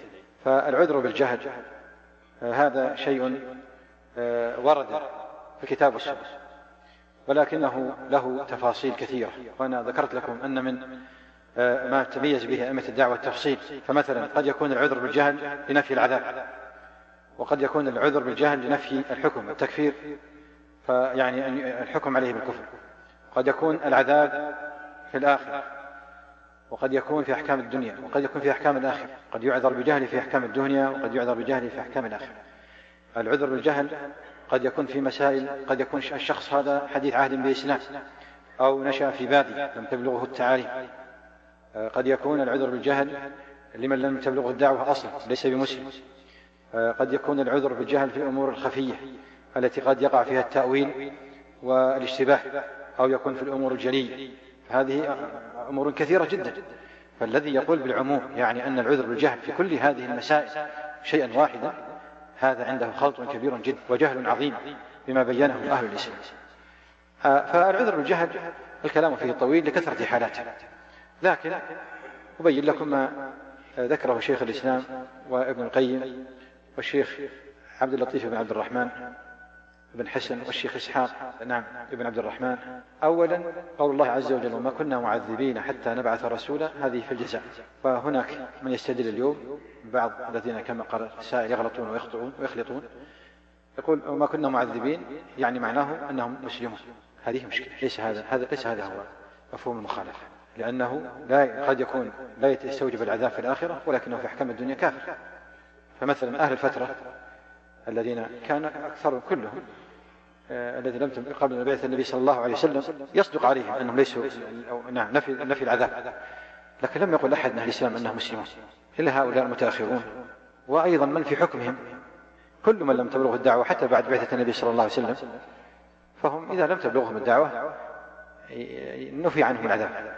لكن هل معنى أن اليهودي مسلم لأنه لم تبلغه الدعوة أو النصراني مسلم أو البوذي مسلم أو المشرك مسلم؟ لا. إذا أحكام الدنيا غير أحكام الآخرة. هذه مسألة. إذا كان الشخص دخل في الإسلام بيقين هكذا يقول شيخ الإسلام دخل في الإسلام بيقين. ومعنى دخل في الإسلام بيقين أي أنه قال لا إله إلا الله وبلغته وبلغه معناها الرسولي. وبلغه معناها الرسولي مبين في قوله تعالى ولقد بعثنا في كل أمة رسولا أن اعبدوا الله واجتنبوا الطاغوت. عرف معنى اعبدوا الله وعرف معنى اجتنبوا الطاغوت. هذا دخل في الإسلام وقال لا إله إلا الله عالم بمعناها فهذا إن وقع في الشرك فهو لا يخلو من حالين إما أن يكون الشرك في الأمور الخفية التي قد يكون فيها اشتباه أو التباس. فهذا لا يمكن أن يكفر إلا بعد أن تقام عليه الحجة وتزول موانع التكفير. أما إذا كان في الشرك الجلي وهو عبادة غير الله فهذا كافر. وليس داخلا في في, في العذر بالجهل. وهذا الذي قلت لكم إنه قد يكون الأصل عام ويأتي من يدخله في الأصل وهو ليس داخلا فيه. لأن هذا ليس بجاهل. إن قلنا أنه عرف معنى لا إله إلا الله الرسول وعلمه بها يكفي في إقامة الحجة عليه. لأنه وقع في الشرك الجريء الذي هو عبادة الطاغوت فهو لم يكفر بالطاغوت. وهو عبد غير الله مع الله. فهذا لا نقول نفهمه ولا هذا نحكم بكفره. وبعينه. إذا تحققنا من تلبسه بالشرك وهذا شرط في حكم على المعين أن نتحقق أنه تلبس بالشرك أي أنه صرف عبادة يتقرب بها إلى غير الله. ولكن قد يظهر من صورة الفعل أنه عبادة ولكنه لم يقصد به العبادة. مثلا سجود معاذ للنبي صلى الله عليه وسلم لم يقصد به التقرب إليه والقرب إليه لم يقصد به العبادة والقرب إلى الله فلا يجوز أن يستدل بهذا أنه فعل شركا لم يفعل شركا وأوضح من ذلك لو أنك وجدت شخصا يطوف بقبر فسألته ماذا تفعل؟ فقال لك مثلا أنا أبحث عن شخص وقيل لي أنه مع هؤلاء. إذا هو لم لم يفعله بقصد القربة إلى إلى صاحب القبر فلم يتلبس بالشرك. وإذا إذا تحققت أنه متلبس بحقيقة الشرك عابد لغير الله وهو قد قال لا إله إلا الله عالم بمعناها فهو ليس معذورا بجهله علمه بها يكفي في في حكم بكفره ونفي الجهل عنه. يبقى مسألة من لم يبلغه المعنى الرسولي من أظهر الإسلام وهو يعني وقال لا إله إلا الله آه، ولم يبلغه المعنى الرسولي لم يعرف معناها. هذه الحالة ذكرها آه، الأئمة اللي ذكرت لكم ونص عليها ابن القيم. إذا قال لا إله إلا الله وأظهر الإسلام ووقع في شرك الأكبر الجلي. فهو لا يجوز لأحد أن يحكم عليه بأنه مسلم في الدنيا أبدا. نص ابن القيم على ذلك. وهذا نصوص القرآن كلها عليه. والذي يحكم على المشرك المتلبس بحقيقة الشرك أنه مسلم فقد افترى على الله. كيف؟ الإسلام هو الإسلام والتوحيد ولا يوجد آية واحدة نص صريح ولا قول صريح لأهل العلم أنه يحكم على من تلبس بالشرك الأكبر معتقدا له أنه يكون مسلم لأنه معذور بجهل ثم هذا الذي وقع في الشرك في أحكام الدنيا كافر. لكن هل هو معذب يوم القيامة؟ أو قد ينفع عنه العذاب بجهله؟ لأنه جاهل كما قلنا بحقيقة الدعوة الرسول. قال ابن القيم قال ابن القيم رحمه الله هذا إن كان مستطيعا للفهم مهيأ للفهم يستطيع أن يفهم وعنده من يفهمه سواء كان شخصا أو كتابا والقرآن عنده وهو مؤمن بالقرآن ونبه لكنه أعرض فجهله ناتج عن إعراضه وهو مهيأ مستطيع للفهم فهذا نص الأئمة كابن تيمية وابن القيم وأئمة الدعوة. ونص عليه نص الشيخ عبد العزيز بن باز والشيخ عبد الله بن حميد والشيخ محمد بن إبراهيم أن هذا لا يعذر بجهله والشيخ محمد بن عثيمين سواء في الأمور الأصول أو في الفروع لا يعذر إذا كان ويقول محمد بن إبراهيم لو عذر بجهل هذا لاضطرب الدين كل يقتل ويسرق ويزني يقول أنا ما, ما عندي خبر ما أدري نجاح. أما إذا كان وقع في الشرك وهو مظهر الإسلام لكنه ولم تبلغ الرسالة وهو جاهل ولكن لا يستطيع العلم لا يستطيع الفهم إما بعلة في نفسه أو بعدم قدرة من يفهمه.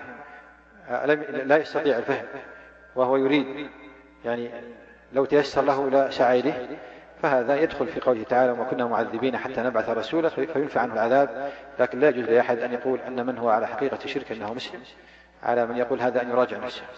وأذكر أنني التقيت بإثنين ممن يقولون بهذا القول. وسألته سألت شخص وقلت الذي يقول آه نسأل الله السلامة والعافية.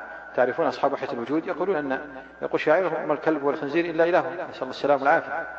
قلت له الذي يقول أن الكلب والخنزير ربه ويعبده وهو مسلم يقول لا إله إلا الله ويصلي ويصوم. تقول مسلم وتقول كافر؟ فأحدهم كان أرسخ علما سكت. والثاني قال هي عامة الأصل عام الأصل عام. أعدت عليه السؤال الذي يعبد الحمار؟ نسأل الله السلامة والعافية. ربه الحمار. تعذره بجهله؟ تقول مسلم فسكت. العالم وكررها. على كل حال على من يقول هذا القول أن يتقي الله وأن ينظر. من قال به قبله من أهل الإسلام المعروفين. وزلة العلماء المتأخرين يعني تعرض على الميزان الشرعي. نعم. على كل حال الموضوع طويل يكفي إن شاء الله. يقول السائل هل الدعوات المنتشرة في هذه الأيام مثل دعوة التبليغ أو دعوة الإخوان المسلمين هي امتداد لدعوة الإمام محمد بن عبد الوهاب؟ الحمد لله. ليس بين هذه الدعوات أبدا صلة. بدعوة الشيخ محمد بن عبد الوهاب. لكن هذه الدعوات عندهم شيء من الخير أخذوه من الإسلام. نحن لا نقول أنه لا يعرف الإسلام إلا عن طريق الدعوة دعوة الشيخ محمد بن الوهاب. نحن لا نقول هذا. فالإمام الصنعاني والإمام الشوكاني وكثير من العلماء كانوا معاصرين للشيخ و... وفهموا الإسلام والتقوا مع الشيخ. لذلك قال الصنعاني في قصيدته فوافق ما عندي فما دام أن الصنعاني أخذ من كتاب الله وكتب السلف والشيخ محمد بن عبد الوهاب أخذ من كتاب الله وكتب السلف ثم كتب السلف. إذا سيلتقون فما عند هذه الجماعات من خير وحق فهو مأخوذ من الإسلام. وما عندهم من الخطأ فدعوة الشيخ محمد بن عبد الوهاب بريئة منهم لأنه يوجد من يحاول أن ينسبهم إلى دعوة الشيخ ليبرر أخطاءه أو ينجح دعوته. فهم إذا جاءوا إلى بلاد كهذه البلاد تعظم دعوة الشيخ زعموا أنهم يعظمونها وقد يستدلون ببعض أقوال الشيخ. وهذا يعني آه، يريدون أن يكسبوا يعني عواطف الناس مع دعوة الشيخ وفهمهم لها وتعظيمهم لها يسحبونه إليه ثم يتدرجون بهم ليخرجوهم إلى ما يريدون. وأذكر أنني اجتمعت مع ثلاثة من كبراء دعوة تبليغ من مشايخهم. وقال أحدهم أن الشيخ ابن باز أفتى وله فتوى في الخروج مع جماعة فقلت لهم هذا شيء حسن أنكم يعني تستفيدون من دعوة الشيخ. لكنني أعرف منذ كنت صغيرا وأحضر الجماعة في مسجد سكيرينة في منفوحة أن شيخ ابن باز كان يوصل جماعة وهم يذهبون إليه كثيرا. يوصل جماعة بأن يأخذوا معهم كتاب التوحيد بدل تبليغي نصاب. فأنكروا أنهم يدرسون تبليغي نصاب وكان معنا شخص من بورما قال أنا خرجت معهم في المدينة ودرسونا من تبليغي نصاب ثم قال لي شخص آه، من, من هذه البلاد لكنه معهم أنت كم درست التوحيد؟ يسألني. كم درست التوحيد في, في الجامعة؟ قلت درسنا في أربع سنين. انتهيت منه؟ قلت لا ما انتهينا. العلم يعني الحمد لله. قال كيف تريد أن نعلم هؤلاء العوام هذا التوحيد الذي أنت ما استوعبته في أربع سنين؟ قلت له هذه مغالطة. أنا قلت لك متن كتاب التوحيد؟ تقرأ عليهم الأبواب. وتقرأ عليهم الأحاديث والآيات الآيات الحديث وإن علقت على شيء من المسائل. جيد. تكلم شخص آخر لا أريد ذكر الأسماء وهو من من الحجاز من بادية الحجاز من عرب الحجاز وقال لي يا شيخ عبد الله نحن نعرف التوحيد وأخذ يتكلم عن أنواع التوحيد ويشرحها. ثم قال لكن أهل التوحيد لم يعملوا به. هذا الشيء حصل لي وأنا أذكره كما حصل. أنا الحقيقة لا أريد إلا أن أبين لكم أنهم قد يتسترون بعلماء الدعوة لكن لا يوافقونهم فيما يريدون. فأنا الحقيقة أعرف معناه ما يعملون به لأن عندهم أنه لا يعمل بالتوحيد والدين إلا من خرج كخروجه. فقلت له افرض جدلا وكررتها كثيرا جدل فأوافقك على هذا لكن جدل أن أهل التوحيد ما عملوا به. خذ أنت التوحيد واعمل به. خذ التوحيد واعمل به. فتكلم شخص ثالث وهو من اليمن الجنوبي وقال يعني يا شيخ عبد الله لا يفهم التوحيد إلا على طريقة أهل النجد. فالحقيقة أنا يعني انتبهت جدا ورفعت رأسي. وإذا الشخص السعودي قام لأنه معهم شباب سعوديين فخرج من المجلس وهم بعدين ما قبلوا أننا نتحاور بحجة أننا تأخرنا الشاهد ما عندهم من الحق هم أخذوه من الدين وما عندهم من الخطأ لا يجوز أبدا أن ينسب إلى دعوة الشيخ. دعوة الشيخ تؤخذ من كتبها وليعلم أن وهناك شخص من أهل أفريقيا آه، قال مقولة أحب أن أذكرها لكم بعدما انتشرت جماعة هذه الجماعات.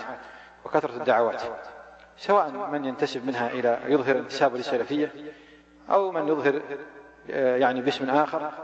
قال هذا الشخص وهو قد درس على يد الشيخ محمد إبراهيم وتعلم في بلادنا والجامعات. قال في كلمة له إن أهل هذه إن أهل نجد خاصة وهذه وأهل هذه البلاد عامة قد أغناهم الله عن هذه الدعوات الوافدة. أغناهم الله بدعوة الشيخ محمد بن عبد الوهاب عن هذه الدعوات. وقد رأوا صدق صدق الله لهم بها وأنه أكرمهم بها ورأوا ثمرتها فما كان لهم أن ينصرفوا عنها ويأخذوا ببنيات الطريق. لعل هذا فيه إيضاح لسؤال والسلام عليكم ورحمة الله وبركاته.